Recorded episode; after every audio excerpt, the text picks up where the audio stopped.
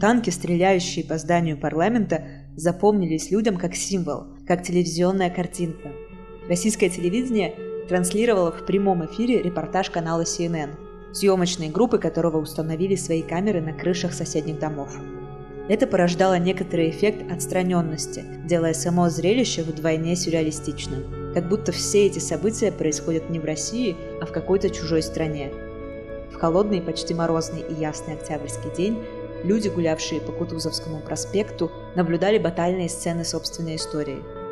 Театральный критик и историк Анатолий Смирянский писал, что люди приходили с семьями, как на дневной спектакль, и ощущали себя в гораздо большей мере зрителями, нежели участниками тех событий. Здравствуйте! Это подкаст «Черты. Поворот не туда». Меня зовут Ольга Дмитриева, и я начала этот выпуск с цитаты из книги Аркадия Островского «Говорит и показывает Россия». Этот фрагмент напоминает мне события прошедшей недели, когда танки были на улицах Ростова – Хотя Путин заявил о предотвращении гражданской войны в России, по кадрам из Ростова на гражданскую войну это было не очень похоже, потому что граждане были зрителями и явно собирались наблюдать за конфликтом Пригожина и Минобороны со стороны, вооружившись попкорном. Аркадий Островский изучал становление медиа в России в постсоветский период. Идея из этой книги, которая показалась мне наиболее важной с точки зрения темы этого подкаста, как раз об этом. Как власть увидела, насколько удобно при помощи медиа управлять политическим поведением граждан. Победа 96 года внушила ельцинской команде уверенность в том, что этот трюк, выполненный при помощи телевидения, можно повторить и без Ельцина. По их мнению, любого даже самого незаметного кандидата удастся превратить в преемника, если пустить в ход грамотную технологию. Так, в 1999 году политику подменили политтехнологией, граждан зрителями, а реальность – телевидением. Мне кажется, это ощущение, что все происходит на экране, объясняет многие проблемы в современной России. Но у меня остается вопрос, как медийные технологии, придуманные больше 20 лет назад, когда массовым было только телевидение, могут работать до сих пор, когда любую информацию можно получить из интернета. Политолог Сэм Грин изучал, как власти в авторитарных режимах управляют медиапространством на примере России и Беларуси. Я поговорила с ним для этого выпуска. Когда говорят в России о поддержке власти, складывается такая упрощенная цепочка событий, что большинство населения власть поддерживает, потому что пропаганда и телевидение зазомбировало людей. Но мне кажется, что это именно упрощение, потому что в 2022 году, например, уровень проникновения интернета был очень высокий, от 80 до 90 процентов. Поэтому мне хотелось бы поговорить с вами о том, как именно российская власть управляет медиапространством и в чем здесь особенность России по сравнению с другими авторитарными режимами.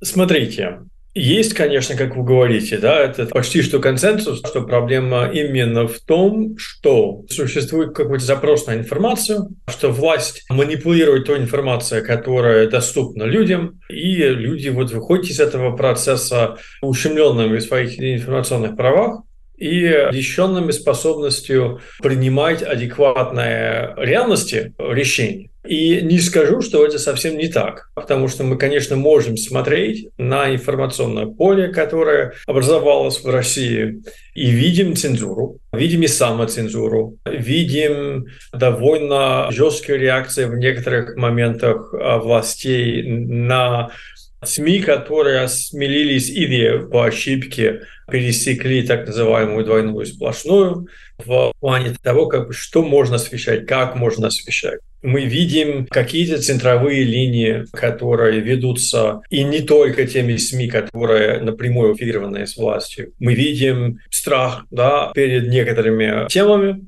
и Безусловно, мы видим какое-то отражение всего этого комплекса проблем в мировоззрении тех людей, которые пользуются СМИ то есть мы видим, действительно, это связано с телевидением, и остаются разницы колоссальная да, между людьми, которые включают телек, и теми, кто не включает. Я бы даже не сказал, что проблема в том, включают ли интернет или нет, потому что интернет очень разношерстный. Так что все это есть. И я бы не хотел никогда не отрицать и авторитарное управление медийным пространством, и, и, и всем таким. Тем более, существует колоссальная литература уже, хотя довольно новая, по поводу того, что называют информационной автократией, которая исходит из того, что современные автократические режимы в 21 веке не очень полагаются на насилие. Насилие присутствует, ну, в общем-то, по краям как бы системы, это довольно маржинальное явление, а по большому счету они приобретают то поведение, которое им нужно от населения, тем, как они управляют медийным и информационным пространством. То есть они помогают людям верить в то, что власть компетентна, решает поставленные перед ней задачи и в целом делает их жизнь лучше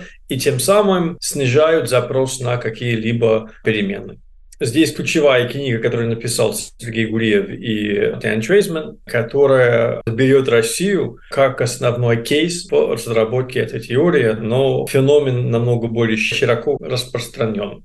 Я хотел немножко с этим поспорить по ряду причин. Первая причина для меня заключалась в том, что если мы посмотрим на установки тех самых российских обывателей, то мы не очень видим убеждения да, в том, что российская власть уж такая компетентная. Базисная позиция да, в том, что страна управляется плохо. И с этим особо никто не спорит, даже те, кто голосуют за Путина и за Единую Россию. Мы видим убеждение в том, что страна управляется в интересах нерядовых граждан, что она коррумпирована, больше или меньше, но так или иначе. Мы видим убеждение в том, что в принципе вся эта структура существует как бы не для нас, не для граждан. И как раз в этом и заключается ключевая проблема любой оппозиции, о том, что они должны убеждать людей не в том, что страна управляется плохо, потому что и, и так все в этом убеждены. Да? Они должны убеждать людей в том, что страна может управляться иначе, и что результат для них, для граждан, да, будет более приятным. И это сложно, поскольку в памяти большинства россиян и советских граждан нет таких особых примеров, когда изменения во власти пришли к улучшению, по крайней мере, материального положения рядового гражданина. Так что это была первая проблема. Да? То есть если эта теория гласит, что автократия информационная работает через убеждение людей в том, что власть компетентна, и на этом строится ее легитимность, то тут есть нестыковка. Власть не выглядит столь уж компетентной в России, но при этом воспринимается как легитимной. Вторая проблема для меня заключалась в том, что вся эта политология исходит из предположения, что люди читают СМИ, то есть газета или интернет, или смотрят телевидение, потому что им нужна информация для принятия решений. Дескать, через некоторое количество лет будут выборы, а мне нужно более или менее регулярно, каждый день или несколько раз в неделю там, читать политические новости, потому что мне нужно обновить свои электоральные предпочтения, чтобы я уж точно через 4 года правильно голосовал. И тут есть, опять-таки, масса противоречий. Во-первых, мы не передумываем и не обдумываем свои политические предпочтения с остервенением, с одной стороны. С другой стороны, мы, то есть граждане любой страны, очень редко меняют свои политические предпочтения. Но если у меня несколько кандидатов на одномандатный округ или там муниципальный депутат, то, может быть, мне нужно вчитаться, чтобы понять, кто есть кто. Но в том, что касается президента, такого вопроса, в общем-то, не стояло. Но при этом люди пользуются СМИ и читают новости, которые им интересны. И у меня было предположение, что, исходя из там, других работ, что люди, по большому счету, пользуются СМИ для того, чтобы общаться. Не потому, что мне нужно принять решение, хотя иногда это так. Да, иногда мне надо там решить, хороший ли сейчас момент там, ипотеку брать да, и мне лучше как бы перевести сбережения в какую-нибудь другую валюту или что-то такое, да, то есть иногда мне нужна информация для принятия решения, да, по большому счету я просто знаю как человек, что я сяду за стол вечером на кухне и будем обсуждать то, что происходит в мире. И мне нужно как-то адекватно вписаться в этот разговор. И, значит, мне нужна информация, чтобы я мог, в общем-то, слить довольно умным человеком за этим столом. И желательно, чтобы эта информация сильно не противоречила установке ценностные тех людей, которые меня окружают. Потому что если я приду за этот стол и понимаю, что там все читают «Медузу», условно, и я им расскажу о том, как мне импонировал последнее высказывание Соловьева, мне, наверное, с этого стола попросят. А мне как раз этот стол нужен, потому что это то социальное окружение, которое позволяет мне чувствовать себя безопасным в обществе, которым я пользуюсь для выстраивания своих жизненных стратегий и так далее. И поэтому я хотел в этой работе, как раз где сравнивалась как бы Россия и Беларусь, понимать, какую роль да, играет именно вот этот социальный фактор. И в выборе СМИ, которые пользуются в, бы, в ширине, значит, медийного потребления и в интенсивности, и в обеих странах довольно отчетливо показывается, что да, доверие к СМИ для, как источник информации для принятия решения играет некоторую роль, особенно в том, что касается количества просто источников, которые потребляет. Но главный предсказывающий момент и в выборе СМИ, и в интенсивности медийного потребления как раз оказался вот этот социальный момент. То есть чем больше человек общается по поводу новостей, чем больше новости играют роль в социализации человека, чем больше человек стремится потребить именно те СМИ, которые потребляет а, его окружение, это друзья, коллеги, соседи, родственники и так далее, чем интенсивнее, с большим интересом и более широко человек читает или смотрит новости. И это объединяет и Россию, и, и Беларусь. Я полагаю, что если бы мне удалось провести это исследование еще и в США, и в Британии, я бы, наверное, нашел то же самое, потому что, мне кажется, это человеческое явление, да, а не чисто там российское или постсоветское. Но при этом здесь большая разница между странами заключается в том, как выстроено, по крайней мере, когда опросы были проведены, это до войны и, и еще до митингов начала 2021 года, когда Навальный вернулся в Россию, мы видели очень разное медийное пространство. Все-таки белорусские СМИ находятся под колпаком, жестким давлением, ну, с 94 года как минимум.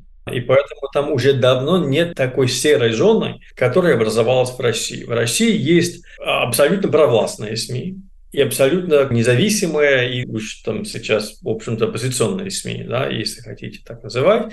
Но есть еще большое количество СМИ посередине, которые не совсем слушают властные линии, но при этом понимают, что есть некоторые, опять-таки, двойные сплошные, через которые не надо переступить. И тем самым образовалось довольно жидкое информационное пространство в России, в котором человек может соприкоснуться с месседжами, которые исходят и с той стороны, и с другой стороны. Именно потому, что вот была, по крайней мере, сейчас с этим сложнее, а, вот эта серая зона посередине. И тем самым, за некоторыми исключениями, даже провластные и, скажем, антивластные СМИ освещали примерно одну и ту же информационную повестку, просто с разными интонациями и интерпретациями.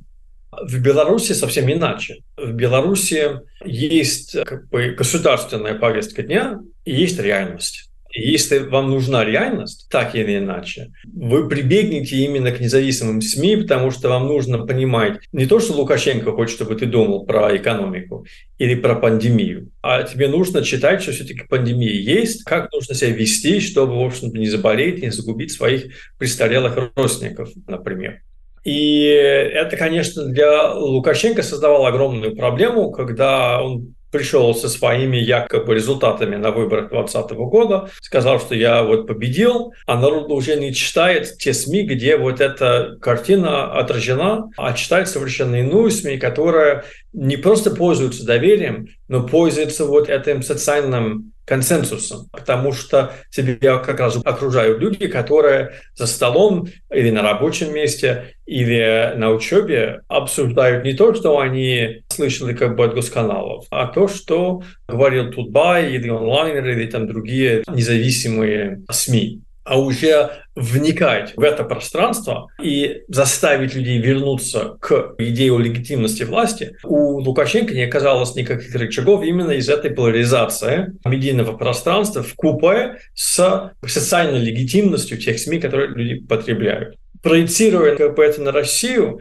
возникает проблема для Путина в том плане, что чем больше он выдавливает вот эту серую зону из медийного пространства и заставляет те газеты, и, там, интернет-сайты и другие, которые как-то ходили немножко осторожно вот по краю, прикнуться все-таки к государственной повестке дня, тем больше он как раз создаст ту поляризацию, которая и подкопала в итоге а, под устойчивости режима Лукашенко и итоге может создавать очень похожую проблему для России. Вот в двух словах.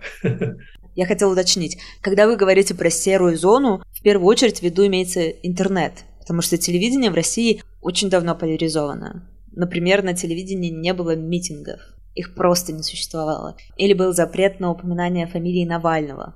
Это правда, да. Телевидение с 2001-2002 года примерно полностью под колпачком, это правда. Имеется в виду интернет и газеты, которые, по большому счету, читаются в интернете, а не на бумаге. Но взять те же «Коммерсант» и «Ведомости» после смены владельцев, да, по-прежнему в «Коммерсанте», по крайней мере, можно найти интересные новости, даже в нынешнем положении, но при этом прекрасно понимаю, что есть вещи, которые они освещать не будут. И есть спектр таких газет, как бы время времени можно было и в московском комсомольце, или даже там, э, не к столу будет сказано комсомольской правде, читать какие-то вызывающие как-то вещи, а не совсем встроенные в государственную линию. И если я, допустим, читаю только там «Медузу» и смотрю «Дождь», это еще допустимо, что за моим столом будут люди, которые, ну да, не смотрят Первый канал, но читают ведомости или коммерсант. И мы найдем этот общий язык. И те же самые люди, которые читают ведомости или коммерсант, могут находиться за столом с людьми, которые смотрят Первый канал, и найти общий язык. А это означает, что мой медийный язык, мой дискурс будет все-таки не так далек от дискурса человека, смотрящего Первого канала, как это происходило в Беларуси. Правда, по ощущениям, у меня нет данных по этому поводу, да, но по ощущениям Россия двигается стремительно в сторону лукашенкоизации медийного пространства. Это, конечно, усугубилось с войной и с запретами на освещение, правдивное, я бы сказал, освещение событий в Украине. Но это, конечно, и не началось с войны. Это началось несколько лет, мне кажется, раньше. А как действует эта пропаганда? само наличие серой зоны, когда есть набор каких-то СМИ, которые вроде не полностью провластные, но вроде как и не независимые, создают общее пространство для коммуникации, и месседжи, которые есть в пропаганде, как и все остальное, находятся в зоне допустимого. То есть нет такого, что здесь ложь, а здесь правда.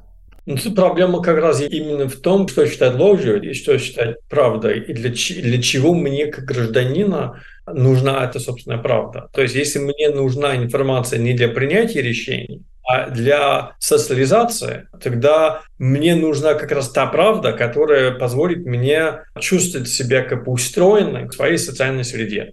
Иная правда для меня создать проблему. Мы видим иногда, что люди, которые, когда нужно принимать конкретное решение, что возникает как раз запрос на ощущение достоверности информации. Мы видим, что люди начинают читать больший спектр СМИ, мы это видели во время пандемии, есть данные по этому поводу. И это, опять-таки, не сугубо российское явление, когда люди волнуются о чем-то, начинают искать больше информации. Это нормально, это хорошо мы видим, что люди смотрят телевизор во время войны, не все, но многие. Им интересна та картина, которая показывается. Но мы по-прежнему видим, что не очень-то доверяют государственные цифры относительно потерь и состояния войны. И мы видим, что та группа людей, которая с большей вероятностью может оказаться на линии фронта, а именно молодые мужчины, предпочитают свою информацию о войне получить не из телевидения, а из телеграм. И предполагаю, хотя опять-таки твердых данных по этому поводу у меня нет, то отчасти это связано с тем, что нужно принимать решение о том, как себя вести по отношению к мобилизации и возможности призыва. Да? То есть мне нужно бежать, мне нужно откупиться, или я могу, в общем-то, спокойно отнестись к тому, что мне могут призвать, послать воевать. Каждый человек, конечно, решит этот вопрос а, по-своему.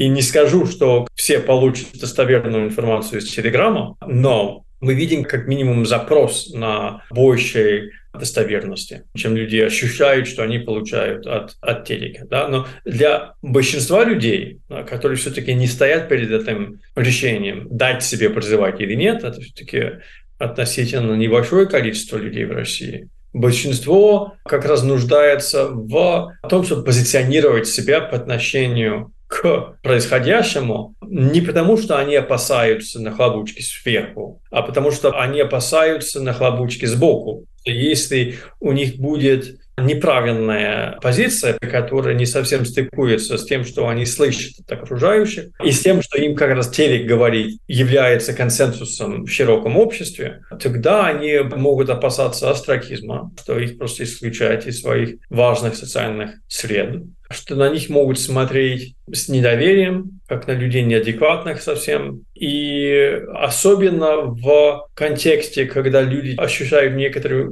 неуверенность насчет завтрашнего дня, в материальном плане в том числе, как бы люди в России научились решать материальные проблемы, полагаясь друг на друга во многом. Особенно за пределами там, высшего среднего класса и за пределами больших городов, как бы, по-прежнему люди полагаются на доверительные отношения с соседями, с коллегами, с друзьями, с тем, чтобы можно как бы неформально решать те вопросы, которые возникают. То есть чем ты можешь мне помочь, там, решать эту проблему, можно ли там попользоваться как бы чем-то, что есть у тебя, или там, может быть, даже какой-то там небольшой кредит брать. И поэтому мне нужно показаться вот как раз этим людям адекватным и заслуживающим доверием, человека, иначе как они помогут мне решать свои материальные вопросы?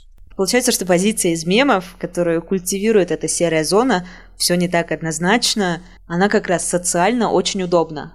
Эта позиция все не так однозначно как раз и является ключевым, мне кажется, моментом, именно потому что она показывает, для чего служат как раз вот любые объяснительные аппараты по отношению к войне. Неважно, все не так однозначно, или уж там совсем фашисты, и это все затеяло НАТО, чтобы нас раздробить.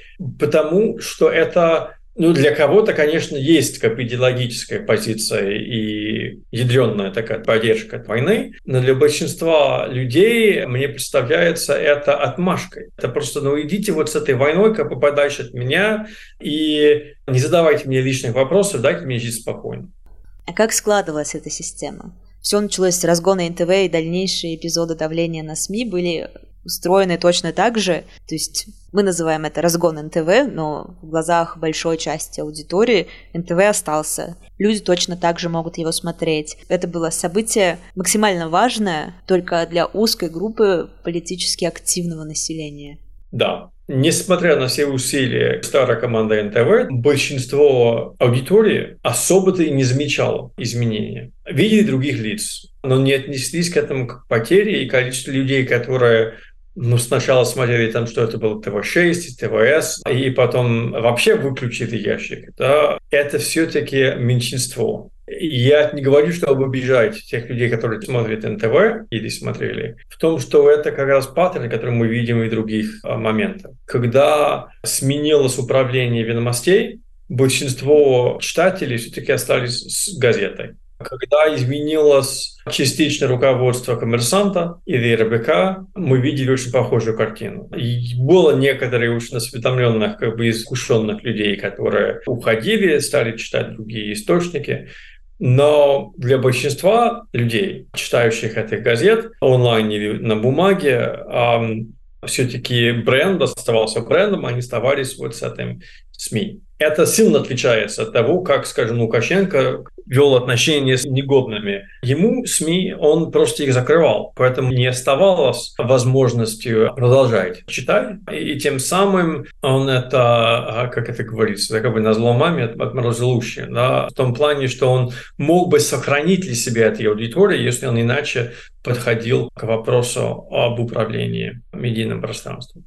И все-таки что можно сказать про содержание? Понятно, что это спектр мнений от максимально провластных, вроде того, что есть в шоу Соловьева, до чего-то очень умеренного, который позволяет создать вот это общее поле, где люди не станут друг на друга нападать, но все равно, получается, есть какое-то общее представление о том, что приемлемо для человека в конкретной ситуации. Откуда это берется? Все-таки в первую очередь это влияние телевидения, во-первых, я бы не стал сейчас подвести так там жирную линию между телевидением и основным медийным пространством, потому что власть уже давно научилась транслировать телевизионные месседжи да, или того типа месседжи в других типах СМИ. Этим в свое время еще в, в болотные времена занималась там команда Потопчик и так далее. Да. И поэтому даже многие те, которые не включают телевизор формально, получают примерно те же самые месседжи. И это как раз помогает создать общий фон приемлемых интерпретаций той действительности, с которой люди сталкиваются. Но ощущение о том, что реально приемлемо, все-таки формируется формируются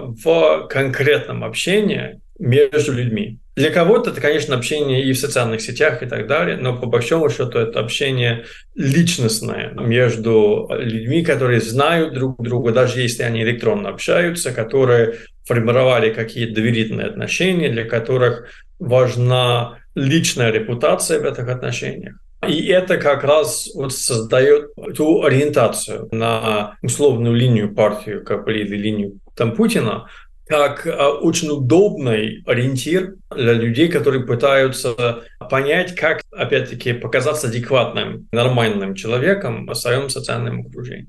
Это очень удобно, с одной стороны, для власти, потому что они не вынуждены выбивать из людей необходимый уровень лояльности, потому что люди сами вот создают эту лояльность по своим причинам, не потому что Путин их просил, а потому что это важно для них самих э, в социальной жизни. Но в этом и есть некоторая ловушка для властей в том плане, что люди это делают не потому, что это нужно Путину, а потому что это нужно им. А когда им станет нужно что-то иное, не очень очевидно, что у Путина останутся рычаги давления вот за каждым кухонным столом в Российской Федерации. И в какой-то момент может возникать событие, которое позволит людям расширить вот это поле позволенных интерпретаций без страха в своих социальных отношениях. И не знаю, может быть, мы это видим и, сейчас, вот после событий условно пригожинских, который, я думаю, мог стать для очень многих людей некоторым там шоком. И, и потом, да, придется, как бы, я думаю, не сладко по инфовойнам кремлевским понять, как это собрать обратно в, э, в кучку. Я хотела обсудить с вами еще один вопрос, который напрямую не относится к нашей теме. Есть событие, которое выделяется из этой общей картины апатичного восприятия пропаганды. И вы его тоже изучали, это Крым. Как это событие повлияло на такую прохладную поддержку в духе «ну а кто, если не Путин?» Это интересный момент. До Крыма действительно поддержка Путина была по большому счету не эмоциональная люди могли себе объяснить, что, что да, они считают его приемлемым, и в каком-то плане он им нравился, но они его не сильно любили, да, по крайней мере, как бы не говорили об этом в этих терминах, и уж там особой гордости как бы никто не испытывал. После Крыма это все изменилось. Люди начинали говорить о том, что как они гордятся, что они его любят, и не просто его. Это даже распространялось на таких людей, казалось бы, довольно сложно любить там Лаврова, но тем не менее как-то люди смогли и даже им гордиться в некотором аспекте. И если посмотреть на работу, которую мы с Грэмом Робертсом провели, мы провели опрос где-то там за 4 месяца, я не помню точно, до аннексии, и потом 3-4 месяца после так совпало, мы не планировали, что Россия возьмет Крым, но работа была построена так, что мы опрашивали одних и тех же людей в обеих волнах, и поэтому мы могли смотреть на то, что происходит с их мнениями и со своим самоощущением. И во-первых, конечно, мы видели, что очень сильно возросла там поддержка Путина, да, как и, и везде. То есть наши результаты показывали то же самое, что как бы опросы Левады, ФОМов, ЦИОМа, в принципе, все мы видели рост эмоциональной привязанности, той же любви, гордости и так далее. Но мы еще видели очень много странных таких вещей что люди, которые говорили до Крыма, что коррупция является большой проблемой в стране, вдруг стали говорить, что нет, все-таки с коррупцией все, в общем-то, нормально. люди, которые пессимистично были настроены по отношению к экономике и в личном плане, и в плане процветания страны в целом, до Крыма стали вдруг оптимистами. И люди, которые до Крыма говорили, что 90-е для них были ужасными, вдруг после Крыма говорили, что нет, 90-е были, в общем-то, не так уж плохими. Вот на эмоциональном фоне изменилось отношение к настоящему, к будущему и к прошлому. И если можно предполагать, что что-то еще и случилось, что действительно как бы решили проблему коррупции вдруг в купе с Крымом, или что действительно нашли ключ к экономической стагнации, которая уже полтора года до Крыма как установилась в стране, как минимум, уж невозможно допускать, что люди там вдруг пережили 90-е иначе. Но есть такой эмоциональный феномен, это еще описывал Дюргейм в XIX веке. Это такое почти религиозное явление, когда люди в экстраординарных как бы экстазах собираются, ощущают что-то из ряда вон входящее, да, и на эмоциональной волне улучшают свое восприятие абсолютно всего. Здесь нет рациональности, здесь просто эмоция. И это может длиться довольно долго. Это можно поддерживать путем ритуалов, типа митингов за Крым, концертов, праздник каждый год и так далее, да, вспоминания, кино, которое выходило. Я не смотрел, но билборды это видели все. И на этом фоне и строилась вот это, как что называется, rally around the flag, да, которая и поднимала поддержку Путину, как это и было у Буша-младшего после 11 сентября или у Тячера там на фоне войны с Аргентиной и так далее. То есть это, опять-таки, не сугубо российское явление. Но интересно именно то, что, опять-таки, это происходило не потому, что вот Путин пришел как бы индивидуально каждому россиянину, подарил кусок Крыма, и они вот сказали, вот спасибо, теперь я тебя люблю. Нет, они, вот если посмотреть опять-таки на данные и запросы, там отчетливо показывается из первой во вторую волну, что не просто люди обрадовались Крыму, а подняли свою оценку и поддержку Путину и власти в целом, но они стали больше смотреть новости. И тогда на телевидении особенно, кроме Украины и, Крыма, ничего не было в новостях. Они даже сдвинули а, «Спокойной ночи, малыши» на другое время, на другой канал вообще, да, чтобы можно было больше освещать новости.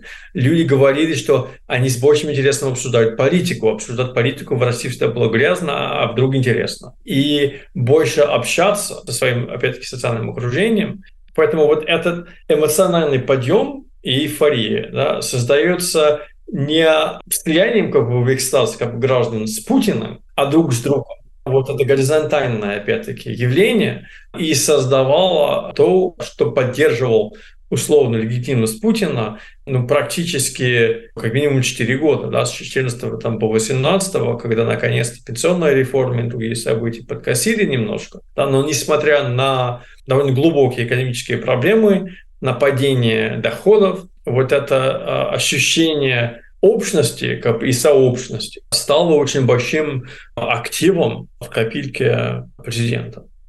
У меня последний вопрос. Мы будем обсуждать его с нашими слушателями, но, может быть, вы тоже можете поделиться своим мнением и помочь нам. Как вот этой пропаганде, которая влияет не так сильно на людей, как казалось бы, можно противостоять на индивидуальном уровне? То есть, когда тебе отвечают в духе «всей правды мы не узнаем», или вот что там в других странах лучше, что ли, этому гораздо сложнее что-то противопоставить, чем когда приводят какие-то конкретные факты. И это у людей, которые не поддерживают сейчас войну, рождает очень большую фрустрацию от общения с теми, кто в какой-то степени все происходящее поддерживает. Но если бы не был хороший ответ на вопрос, я, наверное, не был бы академическим человеком, у меня были более весомые должности. Но я бы обратил внимание на два момента. Из того, что можно в прикладном плане делать в общении с родственниками, с друзьями, с коллегами, когда сталкиваешься с такими проблемами, конечно, большинство нормальных людей просто хотят выйти из этого разговора, потому что оно очень неприятное, и мы знаем, что очень многие и отношения самых разных а, распались именно на этом фоне. Я не осуждаю людей, которые приходят к выводу, что не могут общаться с ура-патриотами и с людьми, которые, в общем принимают такие позиции. Я не знаю, что бы я делал в такой ситуации, но я не буду с людьми как бы обсуждать ни Брекзит, ни Трампа, которые там смотрят на мир так, да, как некоторые. Но надо понимать, что это и усугубляет проблему, и помогает пропаганде работать. Потому что пропаганда работает, опять-таки, не, не потому, что он убеждает людей в чем-то, да, а в том, что он создает замкнутое пространство дозволенных интерпретаций. И если мы выходим из этих пространств, мы как раз там укрепляем стены, которые пропаганда и выстраивает вокруг людей. Поэтому возможности нужно оставаться в этих пространствах и работать не над тем, чтобы людей переубеждать, а просто немножко расширить границы дозволенного. Я сказать, ну хорошо, уважаю я твою позицию. Не согласен, но она есть, она есть у тебя, ты хороший человек, в общем-то, э, оставайся. Пойми, вот с какого угла я подхожу.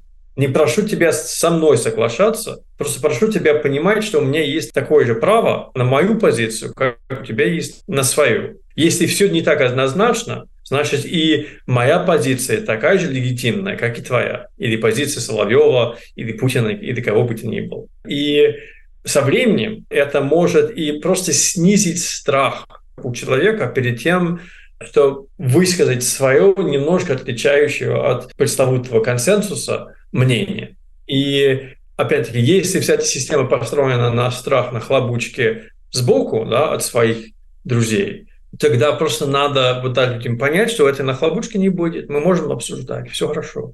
Это раз. Второй момент, все-таки немножко пытаться приблизить новости к материальной важности. Не исключительно в денежном плане, хотя можно и в том плане тоже показать, что вот э, каждый раз что-то вот, что случилось опять с Пригожиным, как бы курсы влетели, там рубль падает, и для людей это плохо как для тебя конкретно это может оказаться плохо.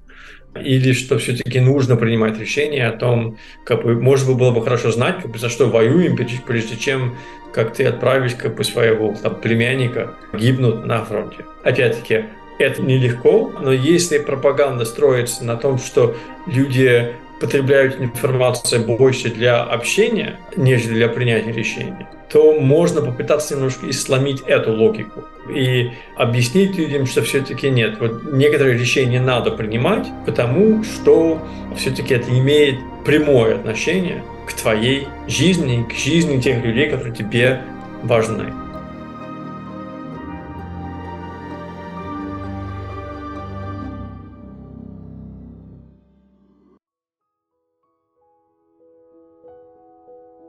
И вдруг в один момент украинское телевидение отключили. Пустили российские каналы, и сразу стало легче и спокойнее. И уже вроде бы не так все страшно.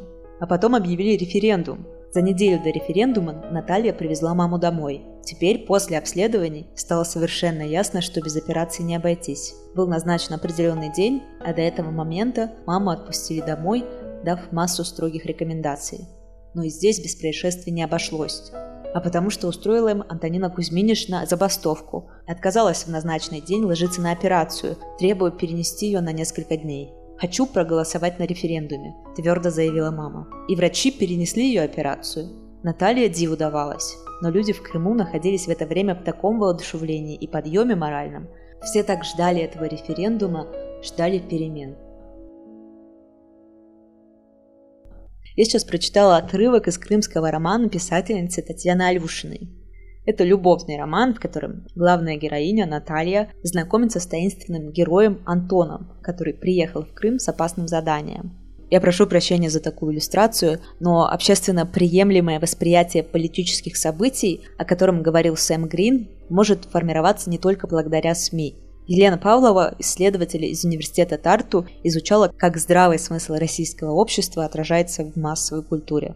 Мы занимаемся массовой культурой э, как с научным проектом, и одним из элементов аналитической категории здесь является здравый смысл. Мы используем прежде всего здравый смысл так, как его определял Антонио Грамши. Грамши предполагал, что здравый смысл это некая категория, которая помогает нам операционализировать народную философию. Как именно сам народ смотрит на вещи, как он их рационализирует. Например, э, в литературе, которую мы изучали, есть очень хороший, на мой взгляд, пример, очень понятный российскому гражданину. Как интерпретируется, положим, коррупция в одной из книг был такой прекрасный совершенно пример. Главная героиня, положительный персонаж, ей нужно взять больничный для каких-то целей. И она описывает, что я пошла и взяла больничный, и для этой цели у меня существует знакомый врач, который за денежку мне выписывает этот больничный. Вы скажете, нехорошо, коррупция, вы скажете, совесть надо иметь, но мы все так живем. Мы все живем в системе достаточно сложной социально-политической. И коррупция здесь становится для нас некой системой взаимопомощи. Я помогаю врачу хочу выплатить кредиты, врач помогает решить мне мои проблемы. И вот это и есть здравый смысл, который проявляет главная героиня. Именно таким образом мы в целом описываем коррупцию как таковую. И что касается авторитаризма, здравый смысл как такая аналитическая категория может применяться, естественно, совершенно при любом режиме, при любой политической системе. Любая политическая идеология, она всегда должна будет опираться на здравый смысл. Потому что только таким образом можно что-то донести до людей, донести до массы. Поэтому вопрос в том, что мы не совсем изучаем здравый смысл. Здравый смысл для нас немножко как инструмент для понимания того, как люди как мы рассуждаем об обыденных вещах. Но вопрос в том, конечно, чем более авторитарный режим, тем больше ему нужно на это опираться, поскольку авторитарному режиму нужно более четкие рамки рассуждений, чтобы существовали в низовом дискурсе. И для нас в массовой культуре здравый смысл играет очень важную роль поскольку людям нравится читать книги, которые в целом соответствуют их ожиданиям о рационализации. Любой читатель с большим удовольствием прочтет книгу, в которой какие-то незамысловатые истины сочетаются с его собственным мировосприятием. Такая книга просто больше нравится. Мы изучали, в общем-то, в основном то, что называется чтивом. Все книжечки, которые издаются огромными тиражами в бумажных переплетах, которые ты можешь купить везде. Но в женском э, вот этом чтиве, вот это любовный роман, да, это, в принципе, литература так называемая формульная. То есть в этой литературе есть некие критерии, которые должны быть.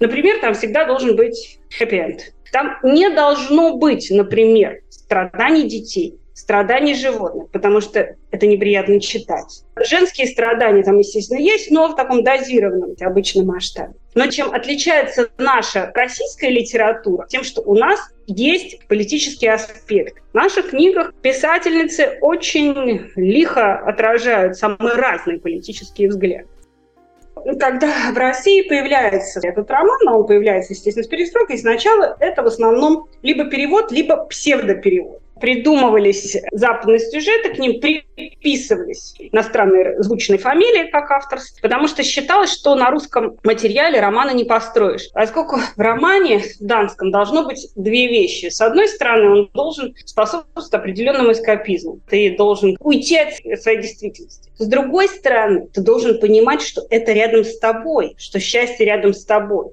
Обычно для этого вводятся такие элементарные вещи, как, например, упоминание Эрмитаж, СУМ, где ты можешь точно так же, как героиня, встретить этого прекрасного мужчину. Но в российской действительности постепенно все больше и больше стало включаться вот именно вот этих политических вещей. Я, честно говоря, грешным делом думаю, что здесь, конечно, большую роль играет и вот это вот явление как литературное рабство, когда под фамилией известного автора пишут какие-нибудь молодые выпускники Лит-института с такими достаточно либеральными прогрессивными взглядами. Потому что, например, у Дарьи Донцовой можно найти перекос то в одну сторону, то в другую.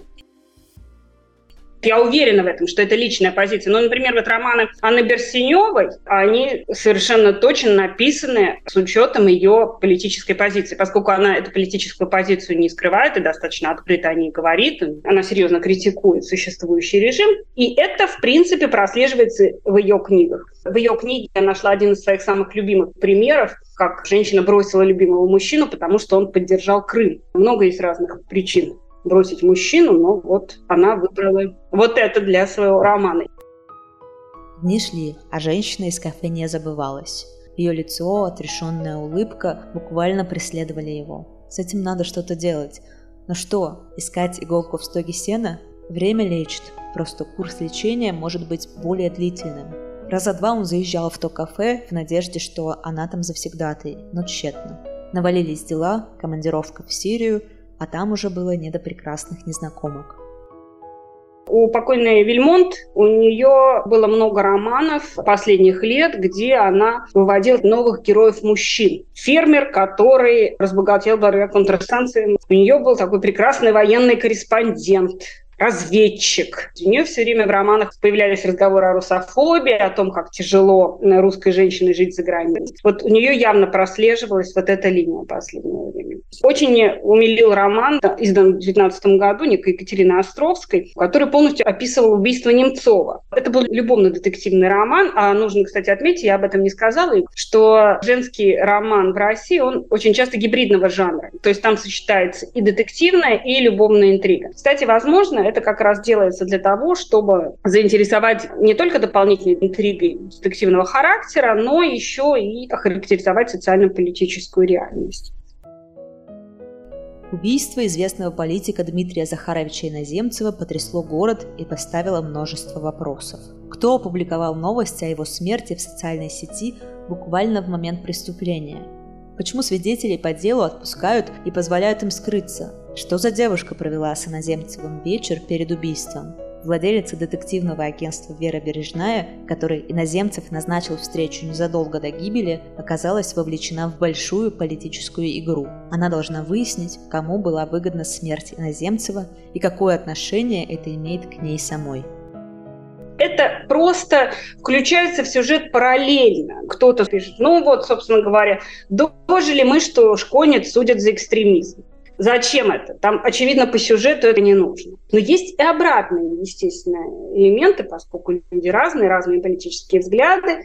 Кто-то может писать о том, что вот, лечил я тут одного гражданина, которого на митинге голову пробили, но только мы его зашили, он сразу вскочил и обратно на митинг побежал. Да, а ты лучше уберись в своем подъезде. Ну, вот это вот, собственно, известная нам идеология здравый смысл, в принципе, всех людей исходит из того, что мы видим рациональным, удобным, полезным для себя, и что мы считаем необходимым описать. Ну, например, если исходить из э, современной России, при помощи здравого смысла во многих романах очень хорошо описывается, как я уже сказала, неизбежность коррупции. Точно так же, например, противостояние с Западом. Очень, кстати, любопытно здравый смысл, если мы будем говорить не о прокремлевских усилиях, а если мы будем говорить, например, о либеральной оппозиции Российской Федерации, то тут, например, по романам той же самой Берсеневой прослеживается очень интересная линия вот этого разделения элитизма русской либеральной оппозиции. Поскольку, например, у Берсеневой все герои положительные носят обычно такие дворянские фамилии. И она в своих романах противопоставляет интеллектуальные элиты и народ. Вопрос вот этого включения здравого смысла, он касается э, каких-то личных проблем которые ты переживаешь и которые ты хочешь каким-то образом объяснить. Ты как бы включаешь это при помощи здравого смысла, ты это описываешь, что на самом деле, положим, наша проблема – это наше руководство страны. И поэтому это руководство страны описывается, ну, мягко говоря, негативно и очень критично. Вообще романов, где описывается руководство страны, мягко говоря, нелицеприятно, их достаточно много. Когда ты читаешь, ты, например, очень легко можешь увидеть, на кого конкретно здесь намекают, кто это это, да, такой как бы несимпатичный человек, несимпатичный герой. И все это, если рассматривать это с точки зрения современной ситуации, я единственное, как могу, наверное, резюмировать, если это будет правильно, что, в общем-то, ничего нового мы сейчас не видим. Это все, по сути дела, уже давно обсуждалось в нашем обществе, все элементы давно рассматривались, раз они уже докатились до вот этих книжек. Соответственно, это может стать и подспорьем тоже. Но как для пропаганды, так и для оппозиционной линии тоже. Если бы люди не хотели это читать, они бы не покупали эти книги. Это же не как телевизор. Ты платишь за каждую книжечку, ты заплатил. Ты заплатил за то, чтобы прочитать про убийство Немцова. Ты заплатил за то, чтобы прочитать, как фермер благодаря санкциям разбогател. Елена Мицкевич в книге «Телевидение. Власть и общество» в главе, где обсуждается, как люди воспринимают предвыборные сюжеты, пишет так. Во многих семьях телевизор не замечают, как обои на стенах. Обои нас постоянно окружают, но становятся настолько привычными, что мы перестаем обращать на них внимание. Сейчас эта метафора кажется странной, потому что обои начали буквально призывать жителей отправиться в соседнюю страну и убивать там ни в чем не повинных людей. Но мне этот образ все равно нравится. Во-первых, потому что ощущение отстраненности от событий даже во время войны никуда не делось. А во-вторых, мне не хочется наделять пропагандистов магическими способностями зомбировать людей. После рассказа Елены Павловой о ее исследованиях мне хотелось бы верить, что люди действительно воспринимают рисунок на обоях очень-очень по-разному. И как говорит Сэм Грин, нам стоит обсуждать это друг с другом, если, конечно, есть возможность сделать это безопасно для себя. Это был подкаст «Черты. Поворот не туда». Полную версию интервью с Еленой Павловой вы можете прочитать на сайте черта.медиа. Ссылка есть в описании к этому выпуску. Подписывайтесь на наш подкаст на любой удобной для вас платформе и присылайте нам свои истории о пропаганде через социальные сети черты. Я по-прежнему верю, что эти истории лучше всего помогают понять, что происходит с нашей страной.